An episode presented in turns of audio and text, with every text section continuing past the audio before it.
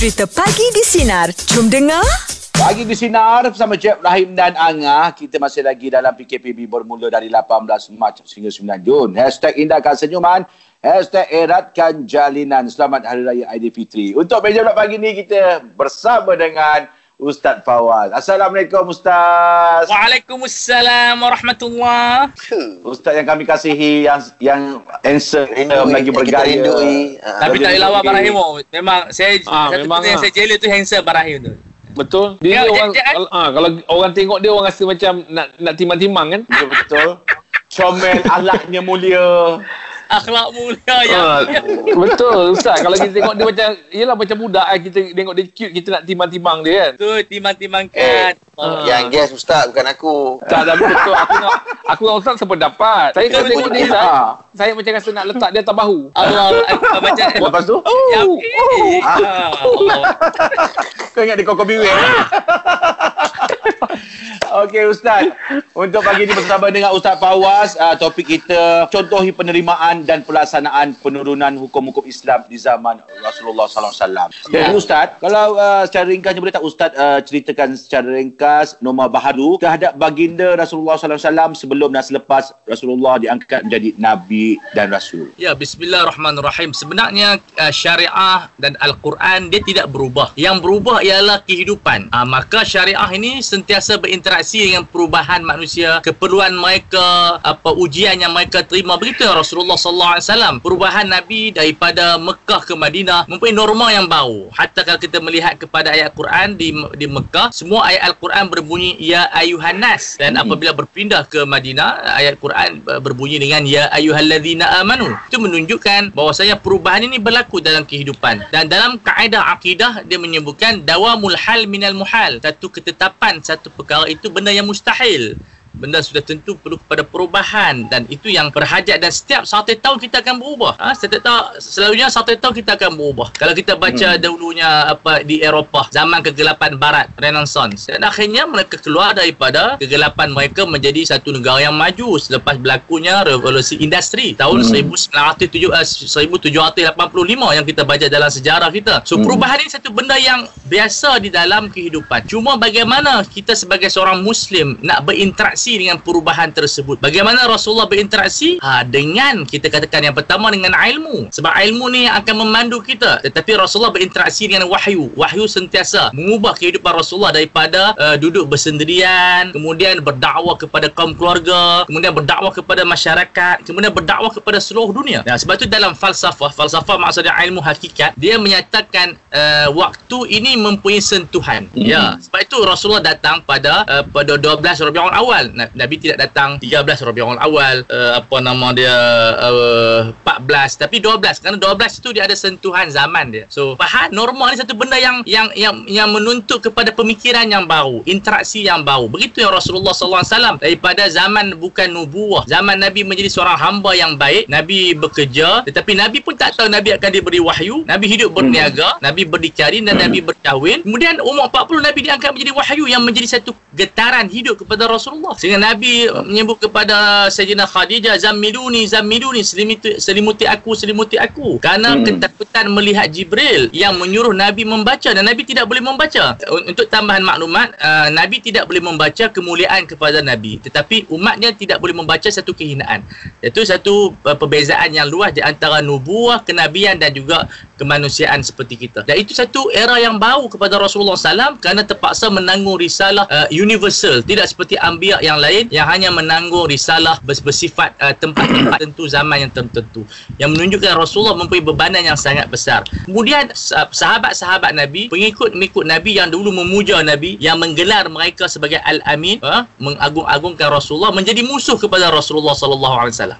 Dan ini satu kejutan. Nabi pun terkejut. Nabi tanya kepada Waraqah bin Naufal, uh, adakah mereka memusuhi aku? Maka kata Waraqah bin Naufal, ma min nabiyyin tidak ada satu nabi pun yang diutuskan melainkan illa udiya melainkan akan dimusuhi. Itu hmm. merupakan satu norma-norma baru pada Rasulullah hmm. sallallahu alaihi wasallam tetapi nabi diarah oleh Rasul oleh Allah Subhanahu wa taala fasbir kama sabara ulul azmi. Itu kaedah dia. Bila ada perubahan bersabarlah di atas perubahan ini kita insya-Allah mampu uh, merangka semula restructure semula kehidupan kita supaya sentiasa di bawah payungan Allah Subhanahu wa taala. Itu sebagai mukaddimah saya. Okey. Ha, nanti. Pagi ni meja bulat kita bersama dengan Ustaz Fawaz dan topik kita penerimaan dan pelaksanaan penurunan hukum-hukum Islam di zaman Rasulullah SAW. Sallallahu alaihi wasallam. Ustaz, boleh tak saya dengan Ustaz katakan apa, apa beza syariah dengan pelaksanaan syariah? Ya, ini soalan yang sangat uh, baik uh, Angah. Syariah merupakan satu benda yang dibawa oleh Rasulullah sallallahu alaihi wasallam yang datang daripada Allah Azza wa Jalla yang terbuku dalam Al-Quran dan dia tidak akan berubah. Sembahyang lima waktu, puasa di bulan Ramadan, haji di Mekah,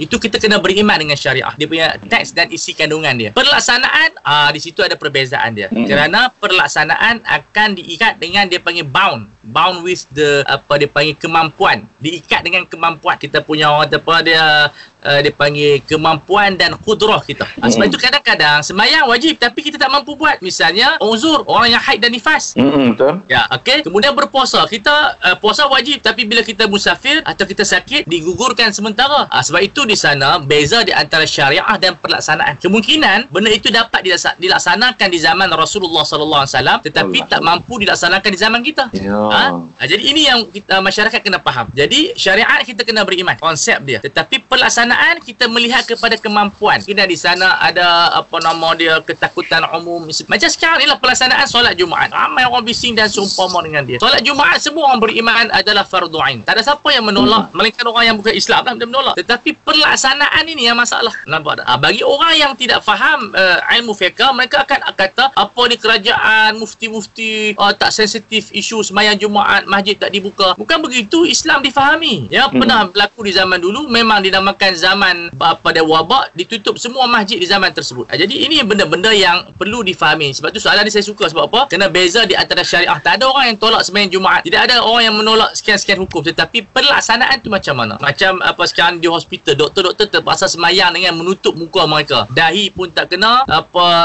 dahi mereka tutup dengan mask tu sehingga tidak Ah. boleh sujud di atas dahi. Uh, itu yang kita terangkan di dalam uh, fiqh supaya masyarakat faham di sana ada beza syariah, keimanan kita kepada kesempurnaan syariah dan pelaksanaan yang mengikut kepada kemampuan. Dan ia akan dihuraikan oleh ulama-ulama kita berdasarkan uh, darurat dan ataupun hajah uh, keberatan um, bala yang menimpa kita. Jadi insya-Allah uh, akan disusun dengan baik. Sekarang ni ada negeri yang sudah buka yang Mhm. diberikan 12 ada 4 kesemuanya di bawah uh, arahan uh, apa apa dia sultan kita setiap negeri dia ada sultan dan ada muftinya mereka yang Mhm. menentukan dan saya, kita minta netizen ataupun siapa yang berceramah supaya menjaga tata susila tidak menimbulkan benda ini sebagai satu emosi eh, kita dah lama dah tak semayang Jumaat nanti bila kita timbulkan emosi nanti masalah ha, orang akan berdundu yang masuk ke masjid nanti akan datang pula penyakit ah, jadi tak selesai masalah ah, jadi ini Betul. dinamakan sebagai khaufun am ketakutan seluruh alam yang menimpa kita jadi kita menunggu arahan daripada pihak pemerintah dan pihak yang berautoritas Ya. Okey. Terima kasih Ustaz. Terima kasih Ustaz. Okey, kita masih lagi bersama dengan Ustaz Fawaz untuk meja bulat dan topik kita contohi penerimaan dan pelaksanaan penurunan hukum-hukum Islam di zaman Rasulullah sallallahu alaihi wasallam. Ustaz, Ya saya. Okey Ustaz, boleh tak Ustaz uh, ceritakan uh, kali pertama Rasulullah menyampaikan Islam kepada umat untuk mengajak masyarakat ke arah norma baru dalam kehidupan untuk mentauhidkan Allah. Bagaimana keadaan dan uh, penerimaan? Ya sudah tentu satu benda uh, penerimaan dia mengambil masa. Uh, majoriti menolaknya seperti yang berlaku kepada Rasulullah ketika mana diceritakan dalam surah uh, apa dia tabat ada Abil Abi Watab ya? Apabila Rasulullah mengumpulkan masyarakat Mekah dan pemimpinnya di, uh, di satu tempat maka Rasulullah uh, bertanya kepada mereka kalau aku ceritakan di belakang bukit ini ada kuda yang akan menyerang uh, adakah kamu membenarkan aku? Mereka menjawab naam ya kami membenarkan. Uh, maka Rasul berkata aku bawa membawa satu berita yang memberi peringatan dari kepada kamu daripada Allah Azza wa Jalla. Maka Abu Lahab berkata tabban laka ya Muhammad celaka wahai Muhammad. Ali hadza jama'tana adakah uh, oleh kerana ini kamu nak kumpul kami hanya nak cerita tentang hari kiamat maka turun ayat tabat ada Abi Lahab wa Tab. Celakalah tangan daripada Abu Lahab yang mereka ini mendustakan Rasulullah SAW. Uh, Penolakan yang sangat menyedihkan Rasulullah SAW. Maka Nabi pun disebut dalam surah Al-Kahfi fala'allaka bakhirun nafs ta'ala atharihim illam yu'minu bihadzal hadithi asafa. Nabi sangat bersedih di atas penolakan sebab Nabi inginkan masyarakat masuk Islam kerana itulah cara yang boleh menyelamatkan diri mereka daripada uh, api neraka Allah Azza wa Jalla. Jadi itu satu benda yang biasa, satu norma baru yang mana mereka terkejut kerana di sana ada ada satu benda yang yang mencabar pemikiran mereka, kebudayaan mereka. Sebab kebudayaan dan pemikiran ini ibarat rumah yang kita tinggal. Jadi bila kita mencabar rumah kita ni orang akan marah. Orang kacau. Rumah ni orang akan Ya. marah. Ah, jadi mereka selalu tercabar. Tapi Rasulullah membina rumah yang cantik. Akhirnya mereka sendiri yang meninggalkan rumah mereka yang buruk dan masuk ke dalam rumah Rasulullah sallallahu alaihi wasallam iaitu dakwah Allah. Islam yang sampai sekarang ni sampai ke alam kita Islam dah sampai 1.9 bil, uh, uh, bilion begitu hampir 2 bilion dan insyaallah mengikut kajian uh, satu markaz di Amerika pada tahun 2070 umat Islam menjadi umat yang majoriti uh, majoriti apa di dunia. Uh, mencapai hampir mungkin uh, 4 bilion 5 bilion orang akan masuk Islam beramai-ramai. Ini kajian dibuat di Amerika. So ini satu bisyarah yang disebut oleh Rasulullah SAW la yablughanna hadzal amru kama balagha lal nahar akan sampai Islam ke pelosok dunia seperti sampainya malam dan siang. Dan ini bukan kita yang buat kajian barat yang buat kajian. Kerana apa mereka menerima Islam? Kerana agama Islam bertepatan dengan fitrah. Fitrah ni misalnya suka kepada makan Islam menghalalkan makan. Ya, fitrah suka kepada wanita ya, Islam menghalalkan wanita. Adapun agama yang lain mengharamkan. Macam-macam. Tak boleh makan yang tu tak boleh perempuan tak boleh yang tu. Akhirnya mereka meninggalkan agama mereka masuk ke dalam agama kita. Begitulah risalah Rasulullah sallallahu alaihi wasallam yang luar biasa. Oh, sampai Allah. sekarang ni kita menumpang nikmat Nabi Muhammad sallallahu alaihi wasallam. Assalamualaikum Akbar. Terima kasih Ustaz. Untuk meja bulat kita masih lagi bersama dengan Ustaz Fawaz dan topik kita pagi ini contohi penerimaan dan pelaksanaan penurunan hukum-hukum Islam di zaman Rasulullah sallallahu alaihi wasallam. Ustaz, ya saya hmm. Adakah lumrah manusia untuk mengadaptasikan sesuatu yang perkara baru itu merupakan sesuatu yang sukar? Uh, jika ianya lumrah yang norma baru, bolehkah Ustaz memberikan uh, contoh kisah sahabat yang sentiasa mengikuti hukum-hukum Islam yang baru tanpa rasa beban uh, untuk melakukannya? Uh, sudah tentu ya uh, perubahan uh, secara mendadak itu satu bebanan sebab itu Islam datang dalam bentuk 23 tahun. Aisyah berkata radhiyallahu anha berkata kalaulah Nabi datang dalam bentuk sekaligus syariah ini diharamkan judi, diharamkan arak, seorang pun takkan masuk Islam. Maka dia diturunkan cara berperingkat-peringkat ya. Uh, ini dinamakan dalam sebagai apa nama dia bahasa Arab disebut at-tadarruj, step by step. So step by step ni kaedah yang sangat penting, pendekatan yang menjadi asas teras kepada kita bagaimana kita perlu ada perancangan yang mantap supaya uh, kita ada target yang dapat kita apa dia capai tetapi pendekatan approach misi yang dibawa itu uh, bertepatan dengan kemampuan uh, manusia sebab itu uh, difardukan sembahyang kemudian sedikit demi sedikit difardukan zakat uh, kemudian uh, puasa kemudiannya haji sehingga uh, kemantapan itu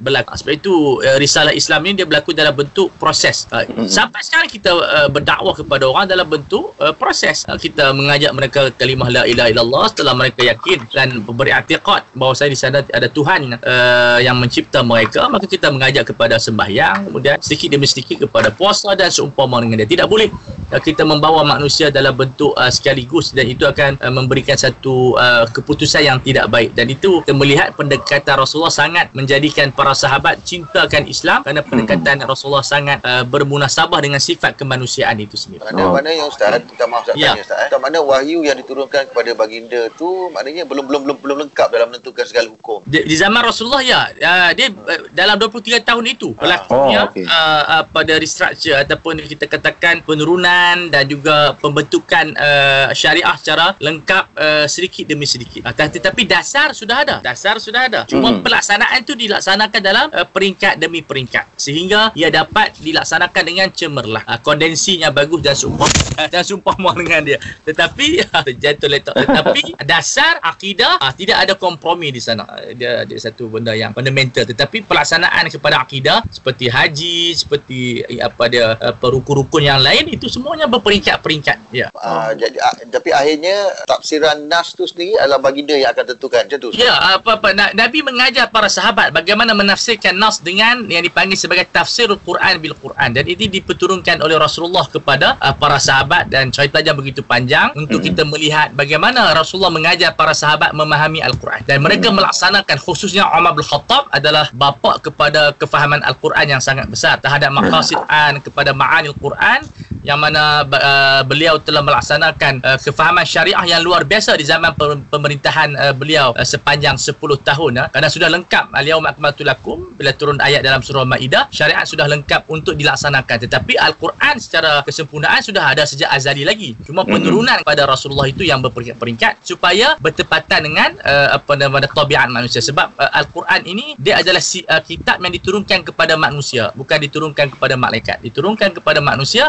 jadi dia bertepatan dengan uh, kemampuan manusia keupayaan manusia sebab tu tidak ada muslim ataupun bukan muslim termasuk saintis-saintis yang yang bukan Islam bila membaca al-Quran dia dapati al-Quran ini kitab kemanusiaan So, okay, bagaimana terima Ustaz yang uh, dengan dengan yang saya saya pun ada faham cuma saya tak tak Aha. faham tentang yang uh, dikatakan ijtihad tu Ustaz yang uh, perbincangan hasil daripada uh, sarjana-sarjana Islam tu itu pula macam mana Ustaz ada Ya, ijtihad ada, ini adalah kelangsungan kepada praktikal bukan kepada uh, teori. Teori sudah sempurna. Jadi di antara kesempurnaan al-Quran dia memberi ruang kepada sarjana-sarjana kita ini berfikir untuk menyelesaikan masalah-masalah uh, yang yang wujud di zaman uh, di zaman kita sekarang ni di zaman yang selepas mana Rasulullah SAW wafat. Sekiranya al-Quran menceritakan Allah. semua perkara dalam bentuk yang detail, maka di sana akan berlakunya kesusahan kepada kita. Kerana apa? Kerana apa nama dia pendetilan tersebut akan menjadikan kehidupan rigid. Kehidupan itu rigid. Sebab uh, uh, budaya di uh, Arab berbeza dengan budaya di uh, di tanah Melayu dan budayanya berbeza di tanah uh, apa dia barat dan seumpama dengan dia. Maka Mm-mm. di antara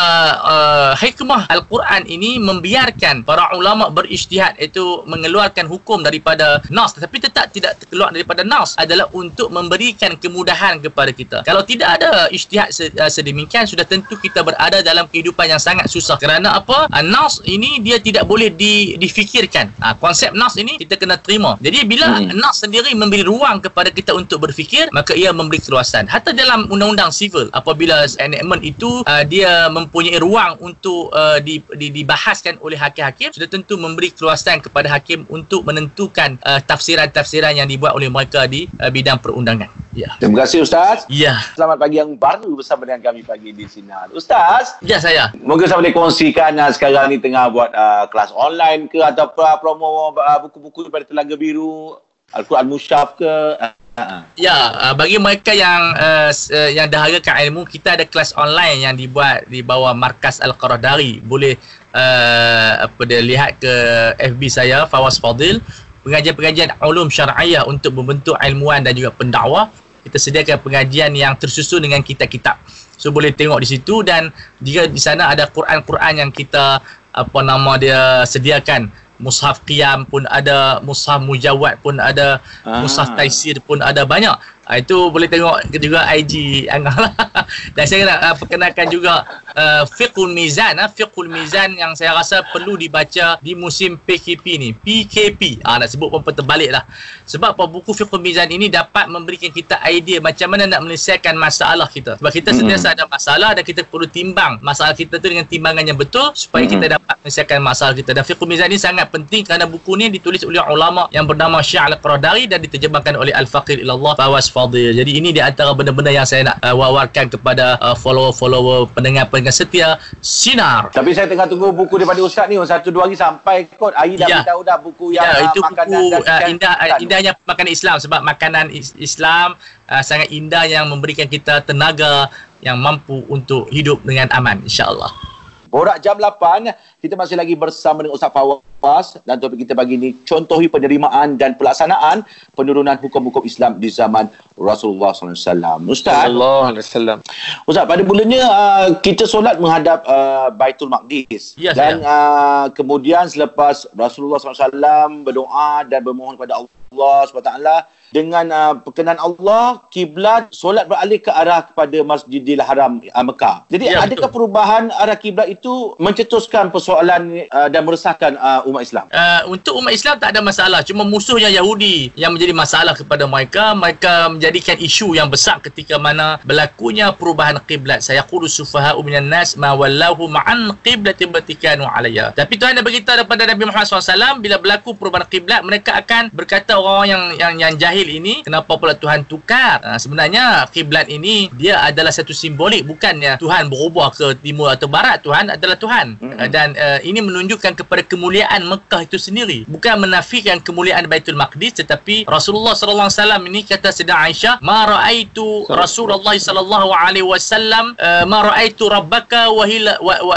wa huwa illa wa huwa yusari'u fi hawa aku tidak pernah melihat Tuhan kamu wahai Muhammad melainkan cepat-cepat mengikut hawa nafsu kamu. Iaitu bila Rasulullah cenderung saja Allah Taala akan memperkenankan. Belum berdoa lagi. Sebab hmm. Rasulullah ni adalah habibullah. Dan Allah Taala tidak akan apa nama dia menyedihkan apa dia Allah apa Rasulullah SAW sebab tu bila Nabi berdoa Nabi tidak tidak push. Tapi hanya berdoa Nabi menginginkan kan nara taqalluba wajhika fis sama. Kami melihat mata Nabi tengok ke langit mengharapkan Allah Taala ubah kiblat. Jadi akhirnya uh, fawali wajha wajhaka syatrul masjidil haram. Palinglah muka kamu di sana. Dan ini tempat yang kita sekarang ni sembahyang dapat 1000 uh, pahala yang sangat lebih uh, bumi yang sangat barakat dan semua orang merindui sekarang ni walaupun sekarang ni Hmm. ditutup mudah-mudahan Allah Taala kembalikan kepada kita untuk kita ziarah uh, Masjidil Haram kita berdoa Amin. Ya. tempat tempat yang sangat barakat mustajab yang tempat yang tidak diharamkan sembahyang tidak ada tidak ada waktu tahrim ya tidak Mhm. ada waktu haram semua waktu kita boleh bersembahyang jadi uh, alhamdulillah kita kalau kita pergi ke Madinah kita akan ziarah Masjid Qiblatain di mana para sahabat sedang sembahyang menghadap Baitul Maqdis dan berita kepada mereka sampai bahawa telah diarahkan menghadap kepada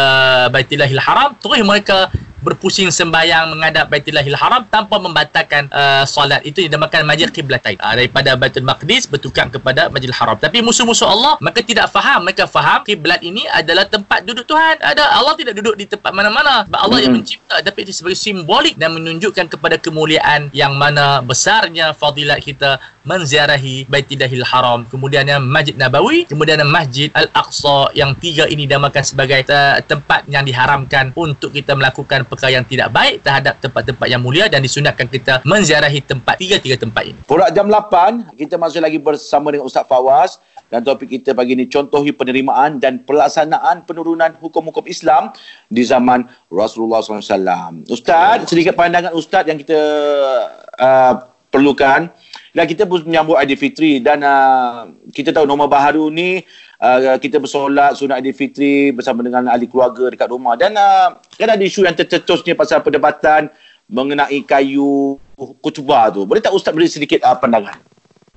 Saya sebenarnya kita menyokong apa yang disebut oleh Datuk Menteri kita. Apa-apa uh, yang berkaitan dengan uh, syiar dan ibadat tak boleh dijadikan sebagai lawak jenaka. Hmm. Uh, hatta orang yang haid dan nifas kalau mereka ambil wuduk uh, dan berniat wuduk pun tak diharamkan kerana bermain dengan ibadat. Apatah lagi benda ini bersifat syiar. Uh, jenaka ada ahkamnya jangan, tapi janganlah kita menjadikan dia sebagai satu bahan apa dia gelakkan kerana dia akan menjatuhkan imej kita sendiri. Uh, jadi orang bukan Islam pun tengok, eh apa ni? Uh, jadi seperti mana di barat orang pun heran, kenapa orang Kristian jual gereja? Nampak tak? Mm-mm. Uh, mereka sendiri yang tidak menghargai. Jadi kita minta uh, kena tahu jugalah batas-batas ya. Batas-batas kalau kita nak buat banjir dan sebagainya biarlah ia menjadi satu simbolik. Tapi sebenarnya uh, dulu zaman perang ah satu orang pegang tongkat itu untuk menunjukkan kepada kekuatan dan seumpama dengan dia dia ada dia ada orang kata sentimen dia tapi sekarang ni taklah menjadi satu kewajipan sama ada kita Mhm. berkhutbah nak pakai tongkat atau uh, nak pakai dia bukan menjadi satu perkara yang untuk kita nak nak tunjukkan lagi peperangan atau seumpama dengan dia. Tetapi ia sebagai sahaja sebagai memori saja sebab tu masih kita sunatkan memegang uh, tongkat dan seumpama dengan tapi tidak dah. Seperti zaman dulu dia ada makna yang tersendiri dan seumpama dengan dia. Maka dia bukanlah menjadi satu kepentingan yang sangat penting. Kita berkhutbah uh, pakai tongkat. Saya khutbah pun saya tak pegang tongkat. Ha? uh, kadang-kadang letak tepi tu saja. Tapi kalau ada time-time yang perlu dalam dalam keadaan yang kucak kacil kita perlukan tongkat untuk menunjukkan semangat uh, yang besar uh, jadi setiap setiap uh, zaman dan waktu ada ibadatnya jadi kita Mm-mm. sangat bersetuju dengan Datuk Menteri ya. Tapi dengan uh, isu yang uh, tongkat kutubah ni bagus juga Ustaz kan dia banyak juga uh, ramai orang Islam kita yang dapat belajar. Macam pakcik saya Ya, dia se- pun semua benda uh, dia ada pro and contra. Bila berlaku residu negatif kita tahu maksud dia umat Islam masih jahil. Tapi positifnya kita belajar. Ha, ha. jadi sebab se- semua benda itu berlaku dalam proses. Jadi umat Islam dalam proses. Cuma teguran uh, Datuk Menteri itu supaya kita berhati-hati. Maknanya yeah. uh, bila kita nak buat satu perkara jangan hanya untuk menarik perhatian orang ramai kita buat. Dan itu juga benda yang perlu kita review balik. Ada benda yang perlu kita tunjuk kepada orang, ada benda mm-hmm. yang kita tak perlu tunjukkan kepada orang. Apa apabila melibatkan sensitiviti agama itu perlu kita jaga agama kita. Okey, borak jalapan masih lagi bersama dengan Ustaz Fawaz dan topik kita contohi penerimaan dan pelaksanaan penurunan hukum-hukum Islam di zaman Rasulullah wasallam. Okey ustaz. Okey, uh, hukum arak adalah haram selepas beberapa tahun agama Islam diturunkan. Dan kita dapat melihat para sahabat terus mengikuti larangan pengharaman itu tanpa banyak persoalan kerana mereka yakin ianya mendatangkan kemudaratan. Kenapa keyakinan itu tidak ada pada segelintir masyarakat pada ketika ini? Tak, tak mahu ikut SOP dan uh, ambil mudah tentang nombor baru ni? Saya merasakan uh, yang pertama uh, stres ya itu apabila berlakunya bala di antara sebab-sebab kemiskinan dan uh, ekonomi yang tak menentu ialah bala yang am uh, seperti sekarang ini. Dia mm-hmm. kawaris uh, krisis-krisis ekonomi ini menyebabkan orang dah mula tak tahu nak fikir apa. Mm-hmm. Jadi mereka menuju kepada minum arak untuk meringankan beban sikit. Allah. Ya? Ha, sebab itu untuk menyelesaikan masalah ini bukan hanya dengan undang-undang tapi hmm. perlukan kepada doktor-doktor pakar-pakar uh, pada jiwa yang perlu merawat mereka. Sebab kita Islam bukan hanya dengan undang-undang. Undang-undang tidak membentuk manusia. Undang-undang hanya mencegah kemungkaran. Tapi hmm. dalam pembentukan kita tengok kes saja 800 uh, saja dalam tempoh PKP ini 800 yang dilaporkan ditahan kerana mabuk.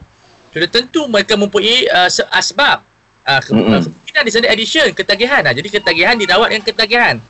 Dan uh, undang-undang perlu diperkasakan cuma uh, selepas undang-undang apa yang patut kita buat? Perlu di sana pendidikan uh, mm-hmm. yang yang kita mengalihkan mereka daripada minum arak kepada minum benda yang halal. Daripada mabuk arak kepada mabuk berzikir. Dan mm-hmm. dalam sejarah ramai orang yang kaki kaki mabuk sudah menjadi kaki zikir.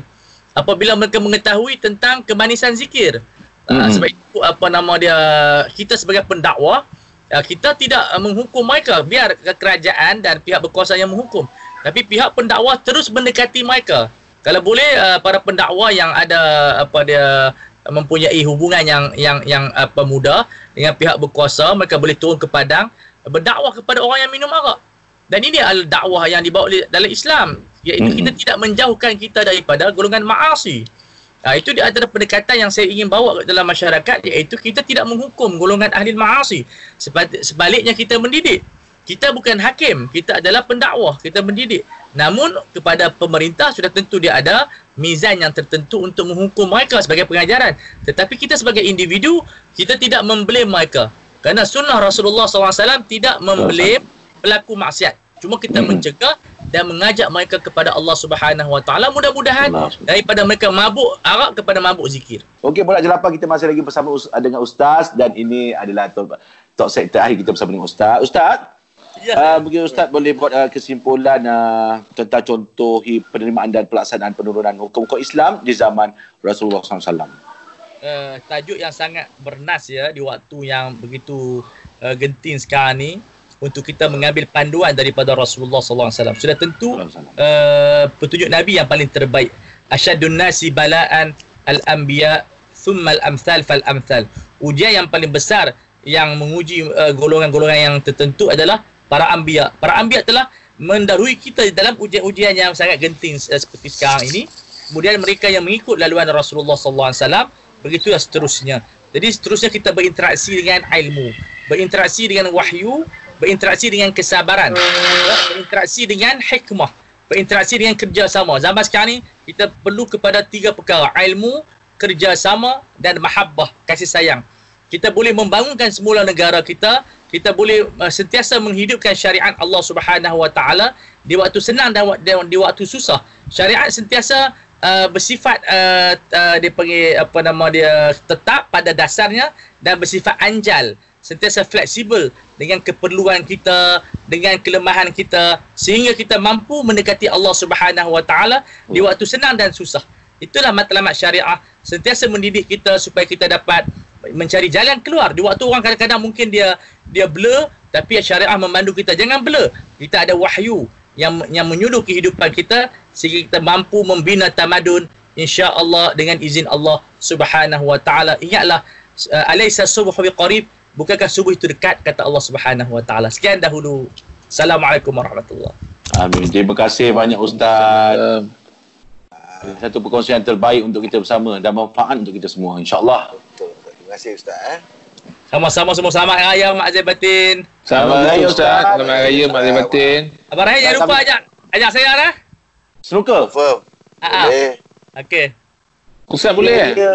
Boleh ke Ustaz? Tak belajar tak boleh tak belajar tu. Tak. Maksudnya Ustaz sebelum ni memang pernah pernah main lah. saya biasa main hak yang kecil budak-budak tu. Ha, itu je. Ah, Itu bukan ni man. Biliard, biliard.